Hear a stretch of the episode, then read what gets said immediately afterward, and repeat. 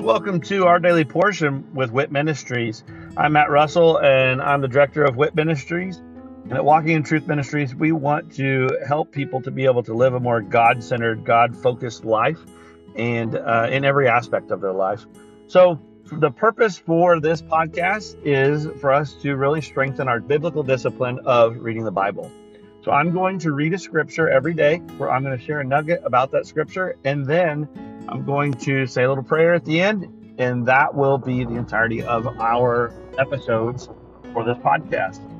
Uh, please feel free to check us out at walkingintruthministries.org, or you can also check out our other podcast, which is Living the Wit Life with Walking in Truth Ministries. I hope that this podcast blesses you as much as it blesses me. And uh, let's go ahead and get started with our daily portion. Exodus 2 The birth of Moses. Now a man from the house of Levi went and married a daughter of Levi. The woman conceived and bore a son. And when she saw that he was beautiful, she hid him for three months. But when she could hide him no longer, she got him a wicker basket and covered it over with tar and pitch. Then she put the child into it and set it among the reeds by the bank of the Nile. His sister stood at a distance to find out what would happen to him. The daughter of Pharaoh came down to bathe at the Nile with her maidens walking alongside the Nile. And she saw the basket among the reeds and sent her maid, and she brought it to her. When she opened it, she saw the child, and behold, the boy was crying. And she had pity on him and said, This is one of the Hebrews' children. Then his sister said to Pharaoh's daughter, Shall I go and call a nurse for you from the Hebrew women that she may nurse the child for you? Pharaoh's daughter said to her, Go ahead. So the girl went and called the child's mother.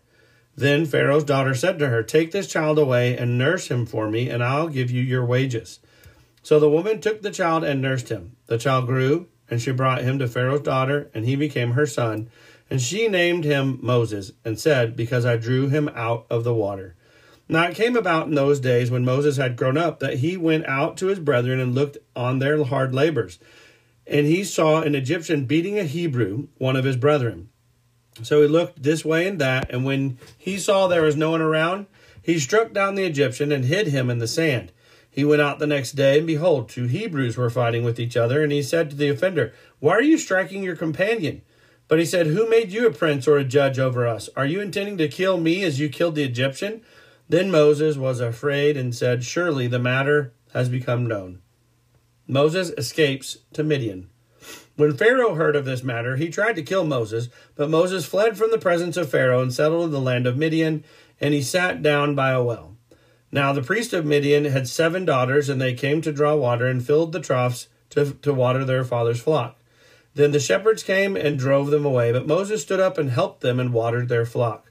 When they came to Reuel their father, he said, Why have you come back so soon today? So they said, An Egyptian delivered us from the hand of the shepherds, and what is more, he even drew the water for us and watered the flock. He said to his daughters, Where is he then? Why is it that you have left the man behind? Invite him to have something to eat. Moses was willing to dwell with the man, and he gave his daughter Zipporah to Moses. Then she gave birth to a son and named him Gershom, for he said, I have been a sojourner in a foreign land. Now it came about in the course of those many days that the king of Egypt died, and the sons of Israel sighed because of their bondage, and they cried out, and their cry for help because of their bondage rose up to God.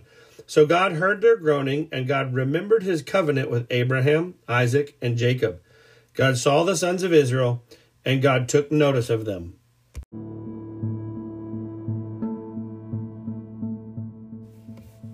Here in Exodus 2, there's something that just jumped off that reminded me um, you know, the Bible says that faith comes from hearing. Faith comes from hearing. So, um, you know, every day God sees everything that happens. God knows everything. Um, he, I mean, every blade of grass, every bird that falls from the sky, He sees and knows all of it. So it's not that he's unaware of what's happening in our lives, he knows of everything that's happening in our lives. Yet, it, it happens over and over again in the Bible that whenever, um, especially um, some mothers who have been barren, whenever they cry out to God, they cry out to him, he answers their prayers. He hears the prayers all the time. And he answers prayers all the time. But when he hears that yearning and crying out and just desperation, kind of makes me remember that faith comes from hearing. And you know, sometimes we say things, and in fact, in the Bible it says not to, but with empty words. We say things just over and over again with the same words that just have no true depth or no nothing behind them. They're just flippant. They're just empty words. And so sometimes I think that we pray just flippantly. We pray, you know, God, thank you for this food. Amen. Really? Did, did you really thank Him for the food? Did you really show Him gratitude and thankfulness in the, in the way that you did that? Or were you just kind of saying a rote prayer that you say every day, where it's really not coming from your heart, it's just coming from your mouth? Well, when we cry out, crying out comes from the depths of our heart. And if we're truly crying out, just as God's people, the sons of Israel, were crying out, they'd been in bondage for a while now. But when that Pharaoh died and another one came into its place, it says that God heard their groaning. He heard their crying for help because of their bondage, and he remembered. So when he heard it, it really solidified that faith and knowing that the people meant it. So God sees, God knows, but when we cry out, God really, truly understands and he believes that you mean it. So, Father, I just cry out to you right now that our nation needs needs help. We we need help, but not just in leadership. We need it just in every aspect of this nation, this world. Families need to be redeemed back to the way that you made them to be. Men and women need to be redeemed back to men and women.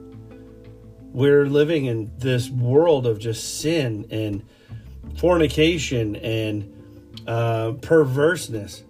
Father, I just pray that you just save us. You could help us. That the people could come to understand the truth and that we could have a um, an uprising of people just believing in you that would just win back this society. As i know it's the society is waste. Culture it's it's waste. It's to be completely wasted. But i want your kingdom to come. Father i pray that your kingdom would come and your kingdom would show in society that people could know truth and love and kindness and everything that is so good in the glory of who you are that he can come to know that through an uprising within today's culture Father, give us the strength to rise, give us the, the strength to stand, give us the courage to speak,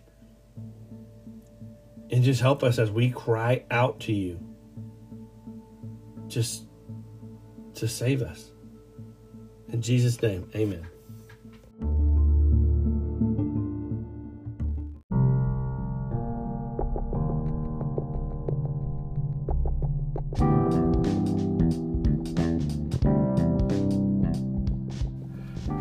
Are you concerned about what the future holds? Are you confident that the retirement plans that you have today will still be secure tomorrow? Let us help you by clearing up the uncertainty. This is Matt Russell, the director of WIT Ministries. Many of us at Walking in Truth Ministries are bivocational, working in our ministry as well as in the financial services industry at Win Big Financial Group. We help people to build a tax free and risk free retirement. Give me a call at 817 903 2575 to support our ministry and to secure your family's financial future. Again, call today at 817 903 2575. Thank you and God bless.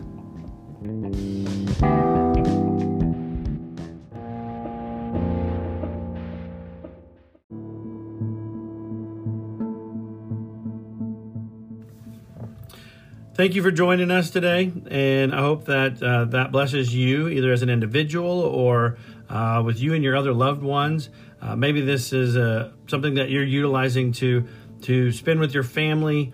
Uh, some time around God's Word. And uh, of course, that is great. I love that. And I'd love to hear how the Daily Portion podcast is blessing you. If you would, just go to our website at walkingintruthministries.org and um, go on there and just drop us a little note about uh, this podcast or one of our other podcasts, or even just check out the events that we have available. Uh, but again, thank you very much and look forward to seeing you again tomorrow as we dig into our daily portion with WIT Ministries. God bless.